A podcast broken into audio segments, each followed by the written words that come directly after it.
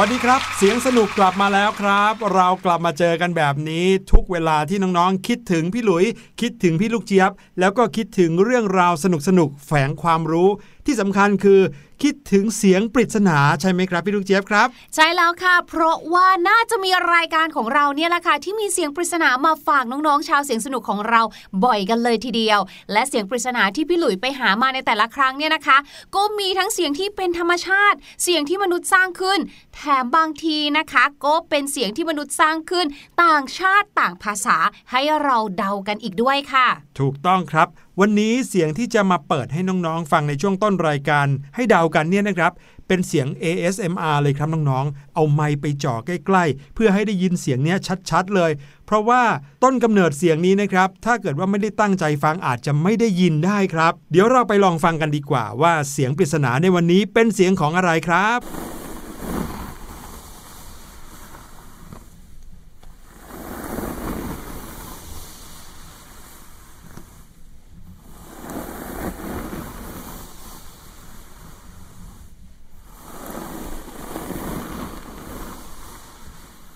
โอ้โห อะไรมันจะชัดขนาดนั้นคะเนี่ยพี่หลุย นี่เรียกว่าเอาไม้จ่อจริง ๆ แบบที่พี่หลุยบอกเลยนะคะ แต่ว่าบางเสียงเนี่ยยิ่งชัดก็ฟังดูเหมือนยิ่งยากนะเนี่ย อืมน้องๆล่ะครับ เดาออกหรือเปล่าว่าเสียงที่เอามาให้ฟังในวันนี้ลองเดากันดูซิว่า เป็นเสียงของอะไร ถ้าให้ใบนะครับ ต้องบอกว่าไม่ใช่เสียงสัตว์ครับ และก็ขอใบเพิ่มด้วยค่ะว่าเป็นเสียงกิจกรรมที่ใกล้ตัวมาก ๆ เลยจริง ๆ ค่ะ ใกล้สุด ๆ เลย ลองเดากันดูแล้วกันนะครับ เอาล่ะ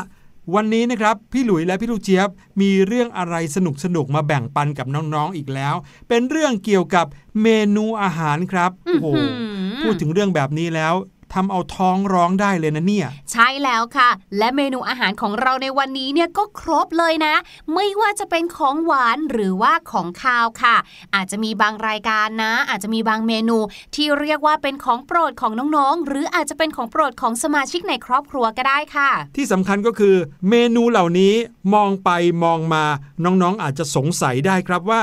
สิ่งเหล่านี้ทำมาจากอะไร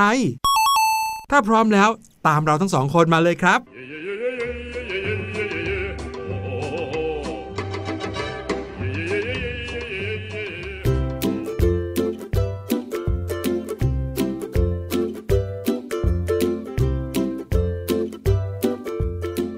อนนี้ตรงหน้าของเรานะคะ มีของน่ากินเต็มไปหมดเลยละค่ะ ไม่ว่าจะเป็นยำกุ้นเชียงนะคะ หรือว่าจะเป็นข้าวผัดกุ้นเชียงค่ะ รวมไปถึงนะคะ ถ้าเกิดว่าเราเนี่ยกินของข้าวเสร็จแล้ว แน่นอนเราก็ต้องต่อด้วยของหวานตามธรรมเนียมนะคะ อากาศร้อนๆแบบนี้ค่ะ เราก็ต้องกินของเย็นกันซะหน่อยนะคะ อย่างเฉาก๊วยเนี่ยละค่ะโหยเด้งๆเลยเนี่ย รวมไปถึงค่ะ ถ้าเกิดว่าใครชอบของกรอบๆนะคะ ก็ต้องเป็นข้าวเกรียบว่าวค่ะ เนี่ยของโปรดพี่ลูกเจี๊ยบเลยนะ ใช่แล้วมีทั้งของว่าง มีทั้งของหวานมีทั้งของคาวน้องๆครับเฉาก๊วยที่เป็นวุ้นสีดำๆเนี่ยครับทำมาจากวุ้นเหมือนอย่างขนมชนิดอื่นหรือเปล่า และกุนเชียงที่เป็นแท่งแดงๆเนี่ย ทำมาจากอะไรกันแน่ครับ วันนี้เราทั้งสองคนมีคำตอบมาให้ค่ะ เริ่มจากอะไรกันดีคะพี่หลุย เฉาก๊วยนี่เลยครับ เป็นสีดำๆหน้าตาดูเหมือนจะไม่น่ากินนะครับ สีดำแบบนี้แต่กินเข้าไปแล้วโอ้โห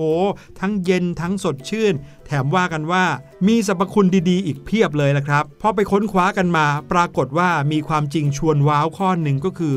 เฉาก๊วยเนี่ยทำมาจากหญ้าครับพี่ลูกเจี๊ยบ มั่วแล้วหรือไม่ก็ต้องใส่สีแน่ๆเลย เพราะถ้าพูดถึงหญ้าเนี่ยก็ต้องเป็นสีเขียวเฉาก๊วยที่เห็นก็ต้องเป็นสีเขียวสิคะพี่หลุย นั่นนะสิครับเฉาก๊วยเนี่ยนะครับคือขนมที่มาจากหญ้าจริง ๆ ครับ พี่ลูกเจี๊ยบกับน้องๆฟังชื่อเฉาก๊วยแล้วเนี่ย คิดว่าน่าจะเป็นขนมที่มาจากประเทศอะไรครับ อืม เหมือนน่าจะเป็นลูกครึ่งไหมคะคำว่าเฉาเนี่ยก็แปลว่าแบบเหี่ยวแห้งเป็นภาษาไทย ส่วนกล้วยเนี่ยก็น่าจะเป็นภาษาจีนไม่ก็ยวนมะ ที่แปลว่าก๋วยเตี๋ยวแบบนี้ค่ะ อืมไม่ใกล้เคียงสักนิดเลยครับพี่ลูกเจี๊ยบคำว่าเฉาก๊วยนี้ เป็นภาษาจีนทั้งสองพยางเลยครับคำว่าเฉาแปลว่าหญ้าครับ ส่วนคำว่าก๊วยแปลว่าขนมครับ ดังนั้นเฉาก๊วยก็คือขนมที่มาจากหญ้านั่นเอง ส่วนในภาษาอังกฤษเนี่ยเฉาก๊วย เรียกว่า grass jelly นั่นเองครับ ซึ่งหญ้าที่เอามาทำเฉาก๊วยก็คือพืชชนิดหนึ่งในตระกูลเดียวกับใบมิ้นท์คนไทยจะเรียกว่าหญ้าเฉาก๊วยครับ เจ้าเฉาก๊วยนี่นะครับเป็นขนมหวานที่เป็นที่รู้จักของคนไทยมากว่าร้อยปีแล้วละครับ แรกเริ่มเดิมทีก็มาจากคนจีน ที่อพยพเข้ามาตั้งถิ่นฐานในประเทศไทย แล้วก็ได้เอาเฉาก๊วยเข้ามาขายด้วยครับ แรกเริ่มก็ขายเป็นเฉาก๊วยนิ่ม แบบดั้งเดิมจากประเทศจีนเลย โดยจะขายคู่กับเต้าหวยด้วยนะครับ เต้าหวยเนี่ยก็จะตรงข้ามกับเฉาก๊วยเลย คือเป็นสีขาวๆเหมือนอย่างเต้าหู้อย่างนี้นะฮะ แต่ว่าในสมัยก่อนเนี่ยการที่จะกินเฉาก๊วยเนี่ยก็ไม่ได้ง่ายนะคะ เพราะว่าเราเนี่ยต้องสั่งต้นเฉาก๊วยแห้งมาจากเมืองจีนเพื่อมาทำเฉาก๊วยค่ะ ทุกวันนี้เนี่ยดีนะไม่ต้องสั่งมาแล้วค่ะ เพราะว่าเราเนี่ยได้นำพันธุ์เฉาก๊วยมาปลูกในเมืองไทยแล้ว แต่ก็มีบางโรงงานนะคะ ที่ยังคงรับต้นเฉาก๊วยตากแห้งมาจากประเทศจีน เวียดนาม หรือบางทีก็รับมาจากอินโดนีเซียค่ะ นั่นหมายความว่า เฉาก๊วยเนี่ยทำมาจากต้นเฉาก๊วยที่มีต้นกำเนิดจากเมืองจีนนั่นเองค่ะอืมอย่างนี้ก็แปลว่าขนมนี้เป็นของจีนสินะ อาจจะเรียกแบบนั้นก็ได้เนาะแต่ว่าพี่หลุยส์ก็สงสัยอยู่ดีนะ ไม่รู้ว่าน้องๆพี่ลูกเจี๊ยบคิดเหมือนกันหรือเปล่าว่า ความเป็นหญ้าของเฉาก๊วยเป็นต้นไม้เนี่ยกลายมาเป็นเจลลี่สีดำดึงๆได้ยังไงอือ่ามไม่ยากเลยค่ะ พี่หลุย พี่ลูกเจี๊ยบเนี่ยจะบอกให้แล้วน้องๆคนไหนนะคะ ที่อยากจะทำเฉาก๊วยเองเนี่ยก็ลองนำไปทำได้เลยค่ะ วิธีการเนี่ยซิมเ l ิลมากๆเลย แค่นำเอาย่าเฉาก๊วยแห้งเนี่ยแหละค่ะ มาต้มกับน้ำเปล่าจนเดือด แล้วเราก็กรองเอาแต่น้ำค่ะ น้ำที่ได้เนี่ยแหละค่ะจะเป็นสีดำอืมแต่ว่าก็มีเหมือนกันนะพ่อค้าแม่ค้าบางรายเนี่ยมองสีแล้วรู้สึกว่ามันดำไม่สะใจเลยอะยังใสๆอยู่เลย ก็จะมีการใส่สีเข้าไปค่ะ เป็นสีผสมอาหารสีดำเนี่ยแหละ หลังจากนั้นนะคะ เราก็จะใส่แป้งมันสับปะหลังลงไปในน้ำเฉาก๊วย เพื่อช่วยให้ตัวเฉาก๊วยเนี่ยเจ้าน้ำอันนั้นนะคะมันแข็งตัวเป็นก้อนมากขึ้น หลังจากนั้นนะคะ ทิ้งไว้จนเย็น ก็จะมีลักษณะเป็นวุ้นๆเนี่ยแหละค่ะ เท่านี้เราก็จะได้เจ้าเฉาก๊วยแล้วล่ะค่ะ อยากกินเป็นรูปทรงไหนนะคะ ก็ตัดตามแบบที่ชอบเลยค่ะ ทีนี้มาดูที่ประโยชน์ของเฉาก๊วยกันบ้างครับเฉาก๊วยเนี่ยนอกจากจะเอามากินคลายร้อนแล้ว ก็ยังมีประโยชน์ในด้านสมุนไพรด้วยนะ ช่วยแก้ร้อนใน แก้หวัด ลดความดันเลือดด้วย ลดอาการกล้ามเนื้ออักเสบได้ด้วยนะ นอกจากนั้นเนี่ยใครที่มีปัญหาเรื่องระดับน้ำตาลในเลือดเฉาก๊วยก็ช่วยได้ ว่ากันว่าดื่มเฉาก๊วยเป็นประจำนะครับ จะช่วยลดอาการโรคความดันโลหิตสูง แล้วก็โรคเบาหวานได้ด้วย โอ้โห พี่หลุยว่านอกจากอร่อยแล้ว ประโยชน์เยอะแบบนี้ คุณลุงคุณป้าคุณน้าคุณอาน่าจะชอบกันเยอะนะ มาถึงอีกอย่างหนึ่งกันบ้างครับพี่ลูกเจี๊ยบ เป็นสิ่งหนึ่งที่พี่หลุยสงสัยเหมือนกันเพราะว่าเป็นเมนูที่ชอบสุดๆ ไปเลย วันไหนคุณแม่ทอดให้กินนะ ก็จะรู้สึกว่าวันนั้นเจริญอาหารเป็นพิเศษครับ นั่นก็คือกุนเชียงนี่เอง ใช่แล้วค่ะ นี่ก็เป็นอาหารที่พี่ลูกเจี๊ยบชอบเหมือนกันค่ะ กินกับข้าวต้มก็ได้นะ เอามาทำยำก็อร่อยค่ะ ไม่ว่าจะกินกับข้าวสวยหรือว่ากินกับข้าวต้มร้อนๆนะคะน้อง ๆ ชาวเสียงสนุกรวมไปถึงพี่หลุยรู้หรือไม่ว่า กุนเชียงเนี่ยเป็นภาษาอะไร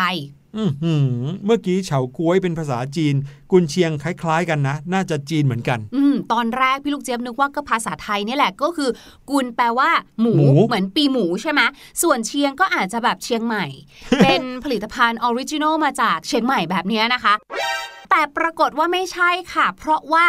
กุนเชียงเนี่ยมาจากภาษาจีนแต้จิ๋วอืมหมายถึงไส้กรอกนั่นเองค่ะ แต่ว่าถ้าเป็นภาษาจีนแต้จิ๋วจริงๆเนี่ยนะคะเขาบอกว่าไม่ได้ออกเสียงว่ากุนเชียงนะ แต่ออกเสียงว่ากุ้งเชียงออกุ้งเชียง จะมีความแบบว่าจีนนิดๆ ซึ่งคำว่ากุ้งนั่นแหละค่ะ แปลว่ากรอกนะคะ หรือว่าการใส่ลงไปบรรจุลงไป เพราะว่าเวลาที่เราทำไส้กรอกเนี่ยก็คือการเอาตัวที่มันเป็นหนังหรือว่าไส้เนี่ยแหละค่ะ แล้วก็เอามาเป็นเหมือนกับภาชนะอย่างหนึ่งใช่ไหมแล้วเราก็จะยัดเจ้าตัวเนื้อหมูเนี่ยลงไปแบบเนี้ยค่ะ ก็คือการกรอกหรือการบรรจุนั่นเองค่ะอือืมมทีนี้หลาย ๆ คนเนี่ยก็ไม่รู้ เพราะว่าคิดเหมือนพี่ลูกเจี๊ยบคือ อ๋อ กุนแปลว่าหมูไง อย่างเงี้ย แต่จริง ๆ แล้วกุนเชียงเนี่ยมีกุนเชียงไก่ด้วยนะ ดังนั้นถ้าเกิดว่าคนจีนแต้จิ๋วเขาไปเห็นไส้กรอกแบบเยอรมันแบบอังกฤษ เขาก็เรียกมันว่ากุนเชียงเหมือนกัน ก็น่าจะใช่เพราะว่ามันคือไส้กรอก เพียงแต่ว่า กุนเชียงเป็นไส้กรอกแบบจีนใช่ไหมอืมส่วนซอสเซจก็คือเป็นไส้กรอกเหมือนกัน แต่ว่าเป็นไส้กรอกสไตล์ของทางตะวันตกแบบเนี้ยค่ะครับแล้วการทำไส้กรอกแบบจีนเนี่ยนะคะ พี่ลูกเจี๊ยบว่าก็ไม่ค่อยต่างจากไส้กรอกของประเทศอื่นๆนะ เพราะว่าเขาเนี่ยก็จะนิยมใช้เนื้อหมูติดมันเนี่ยแหละค่ะ มาสับหรืออาจจะมาบดหยาบๆ แล้วก็มีการปรุงรสสักหน่อยหนึงค่ะ แล้วก็นำไปกรอกใส่ลงในไส้หมูที่มีการล้างสะอาดแล้วเรียบร้อย หลังจากนั้นค่ะก็เอาไปอบ หรืออาจจะเอาไปผึ่งแดดจนแห้ง ซึ่งไม่ว่าจะเป็นการอบหรือการผึ่งแดดก็ถือเป็นการถนอมอาหารอย่างหนึ่งนั่นเอง นั่นทำให้กุนเชียงเนี่ยนะคะ เป็นอาหารที่อยู่ได้นานหลายปีเลยนะ อืมถือเป็นการถนอมอาหารด้วยนะครับ ใช่ แล้วสิ่งที่ทำให้เจ้ากุนเชียงเนี่ยกลายเป็นของชอบของเด็กๆ หลายคน พี่หลุยเนี่ยชอบกุนเชียงตั้งแต่เด็ก ๆ จนถึงทุกวันนี้เลยนะ เพราะว่าเขานั้น รสชาติเหมือนปรุงมาเรียบร้อยแล้ว ใช่ใช่หวานหอมอร่อยนะครับ ใช่ ส่วนผสมของกุนเชียงนี่แหละคือเคล็ดลับครับ เพราะว่าในกุนเชียงเนี่ยจะมีเนื้อหมูติดมัน มีน้ำตาลทรายแดง ใส่เหล้าจีน ใส่ผงพะโล้ลงไปด้วยครับ มีแป้งข้าวโพดผสมลงไปกับเกลือ แล้วก็ใช้ไส้อ่อนๆเนี่ยนะครับที่ใช้สำหรับยัดหมู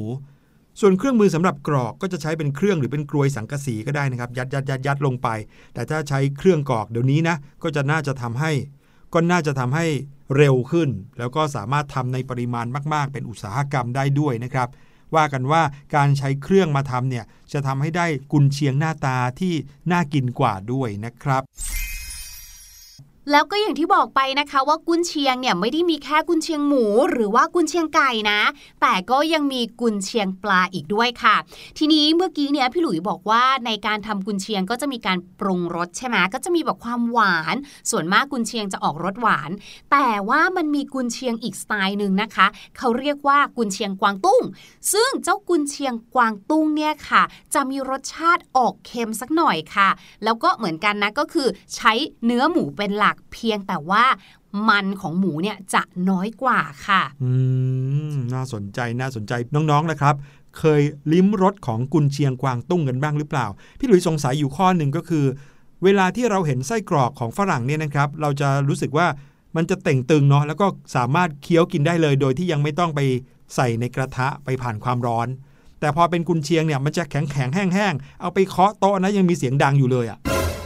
นั่นก็เป็นเพราะว่าวิธีการในการทำกุนเชียงแตกต่างจากไส้กรอกของฝรั่งนะครับ กุนเชียงของจีนเนี่ยเขาเน้นทำให้มันแห้งครับ เวลาที่เขาบรรจุเนื้อหมูที่ปรุงรสแล้วใส่ลงไปในไส้เนี่ยเขาจะมีการใช้เข็ม หรือว่าไม้จิ้มฟันเนี่ยนะครับมาแทงแทงแทงที่รอบๆไส้กรอกที่เขาบรรจุเนื้อหมูลงไป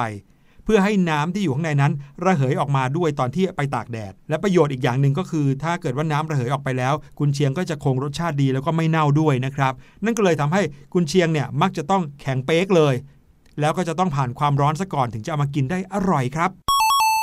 มาถึงของว่างกรุบกรุบกรอบกรอบอีกชนิดหนึ่งดีกว่าค่ะ นั่นก็คือข้าวเกรียบนั่นเองค่ะแหมฟังดูจากชื่อเนี่ยก็เหมือนจะพอเดาได้เนาะว่าข้าวเกรียบเนี่ยก็ต้องทำมาจากข้าวสิแต่ว่าพี่ลูกเจี๊ยบจำได้ว่าเวลาที่ไปเดินตามห้างสรรพสินค้าค่ะเขาก็จะมีให้เลือกนะ เช่นข้าวเกรียบปลาข้าวเกรียบกุ้งเอ้า มีข้าวเกรียบฟักทองด้วยเผือกด้วยโอ้ยงงจังเลยอะสรุปว่าจริง ๆ แล้วข้าวเกรียบเนี่ยมันทำมาจากอะไรกันแน่คะเนี่ย อืข้าวเกรียบนะฮะความหมายของเขาจริง ๆ ก็คือ เป็นอาหารว่างชนิดหนึ่งแหละครับ ที่ทำมาจากแป้งเป็นส่วนประกอบหลักครับ แต่ว่าจะมีส่วนผสมของเนื้อสัตว์ หรือว่าผักผลไม้เข้าไปผสม อย่างที่พี่ลูกเจี๊ยบบอกครับ ข้าวเกรียบปลา ข้าวเกรียบกุ้ง ข้าวเกรียบฟักทอง ข้าวเกรียบเผือกเอามาบดผสมนะครับให้เข้ากับเครื่องปรุงรสแล้วก็ทำเป็นรูปทรงตามต้องการครับ ส่วนใหญ่เขาจะทำเป็นแผ่นกลมๆนะครับ เสร็จแล้วเอาไปนึ่งให้สุกก่อนที่จะเอามาตัดเป็นแผ่น แล้วก็นำไปทำให้แห้งด้วยการตากแดด หรือว่าการอบหรืออะไรอย่างนี้นะครับ แต่เราจะได้ข้าวเกรียบดิบมา ซึ่งข้าวเกรียบดิบเนี้ยต้องผ่านความร้อนอีกรอบหนึ่งคือเอาไปทอดครับ พอไปทอดปุ๊บข้าวเกรียบก็จะฟูขึ้นมา แล้วก็คงความกรอบและรสชาติของเขาเอาไว้ อันนี้คือสาเหตุที่ทำให้ทำไมเวลาที่เราไปตามห้างสรรพสินค้า จะมีข้าวเกรียบทั้งที่แบบเป็นแบนๆแข็งๆเล็ก ๆ แล้วก็กรอบๆฟูๆใหญ่ ๆ ก็คือเป็นข้าวเกรียบดิบ หรือข้าวเกรียบที่พร้อมบริโภคนั่นเองครับอื มไม่เหมือนมือนข้าวเกรียบว่าวเนาะจะคนละแบบเลย ไม่รู้ว่าน้องๆเนี่ยรู้จักข้าวเกรียบว่าวหรือเปล่า เพราะว่าทุกวันนี้พี่ลูกเจะว่าหากินค่อนข้างยากนะคะอืมต้องแบบเจอร้านที่เป็นหาบเร่ บางทีก็เป็นคุณลุงหรือคุณป้าที่แบบขายไข่ปิ้งข้าวเหนียวปิ้งอย่างเงี้ยร้านพวกนี้นะคะ ก็จะมีข้าวเกรียบว่าวขาย ซึ่งข้าวเกรียบว่าวเนี่ยจะไม่ได้ใช้การทอด เหมือนอย่างข้าวเกรียบของพี่หลุยแม้ว่าชื่อจะเป็นเหมือนกันนะ อืม พี่ลูกเจี๊ยบให้น้องๆจินตนาการแบบนี้ก่อนนะคะข้าวเกรียบว่าวเนี่ยมันจะเป็นแผ่นข้าว วงกลมใหญ่ๆเนี่ยแหละค่ะ สีขาวนวลเลยนะ แล้วมันก็จะมีความพองนิดๆนึงค่ะ มีสีน้ำตาลหน่อยๆนึงนะคะ เบาๆแล้วก็กรอบๆอุ้ยอร่อยมากเลยอะ่ะสำหรับน้องๆบ้านไหนที่เป็นคนเหนือนะคะ ชาวเหนือเนี่ยเขาจะเรียกข้าวเกรียบว่าวว่าข้าวครวบ หรือข้าวตวบค่ะ หรือบางที่นะคะอาจจะเรียกข้าวพอง ส่วนถ้าเกิดว่าเป็นคนอีสานเขาจะเรียกว่าข้าวโป่ง หรือข้าวเขียบค่ะเขาว่ากันว่าสมัยก่อนข้าวเกรียบว่าวเนี่ยฮิตมาก ๆ เลยนะ ไม่เหมือนสมัยนี้ที่หากินยากแล้วนะคะ ครับ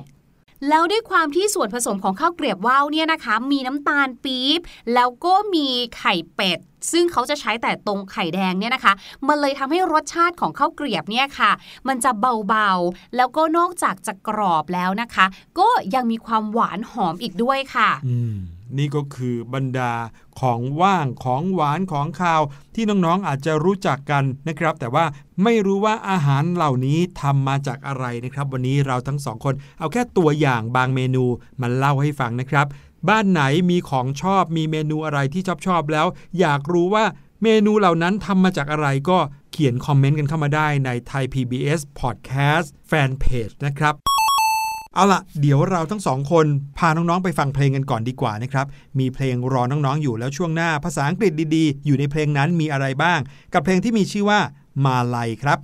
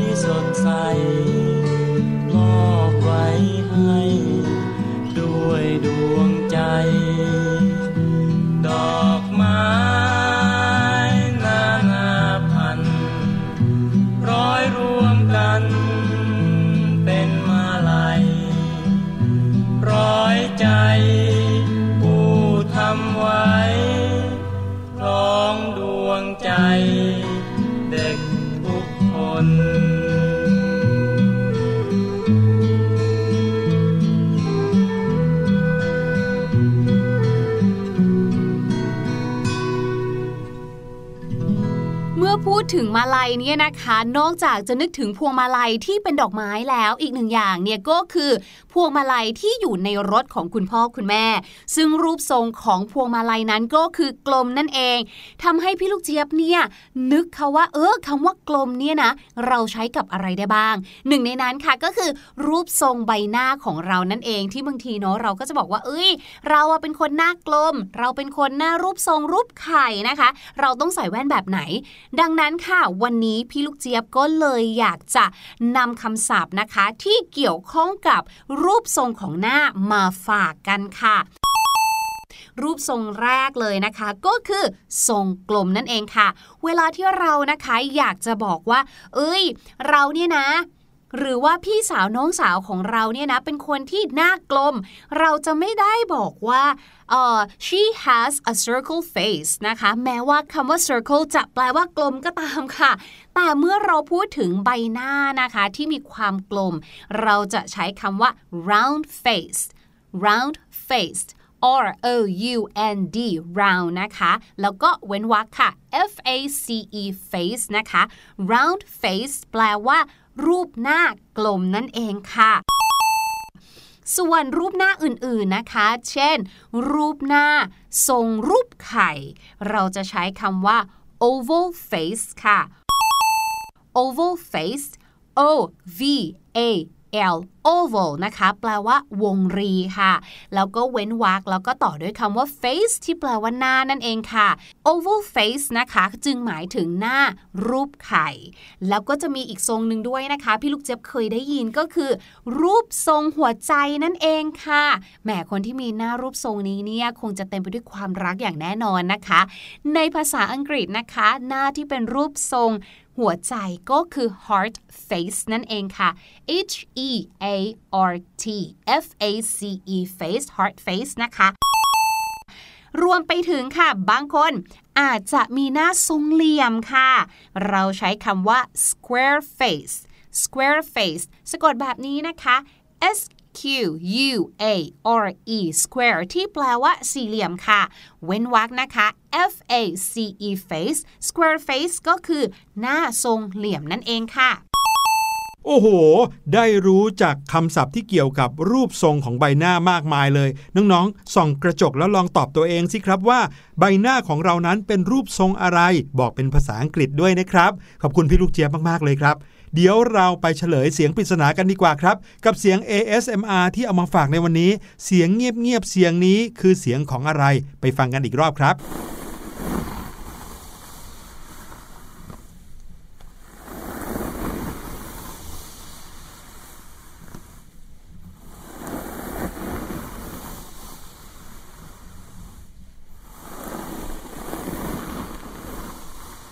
และเสียงที่น้องๆได้ยินเมื่อสักครู่นี้นะครับ ก็คือเสียงของการหวีผมครับ เป็นการหวีด้วยหวีแปรงซะด้วยนะครับ แล้วก็เอาไม้เนี่ยไปจ่อข้างๆศีรษะเลย บอกน้องๆแล้วว่านี่เป็นเสียงที่ใกล้ตัวมาก เพราะว่าอยู่ใกล้หัวเรา นิดเดียวเองนะครับ มีใครตอบถูกกันบ้างครับ วันนี้รายการเสียงสนุกหมดเวลาแล้วนะครับ พี่หลุยและพี่ลูกเจี๊ยบต้องขอลาน้องๆไปก่อน ใครยังไม่จุใจไปกดฟัง EP อื่นได้ ทางไทย PBS Podcast วันนี้ลาไปก่อนครับ สวัสดีครับ สวัสดีค่ะสบัดจินตนาการ สนุกกับเสียงเสริมสร้างความรู้ในรายการ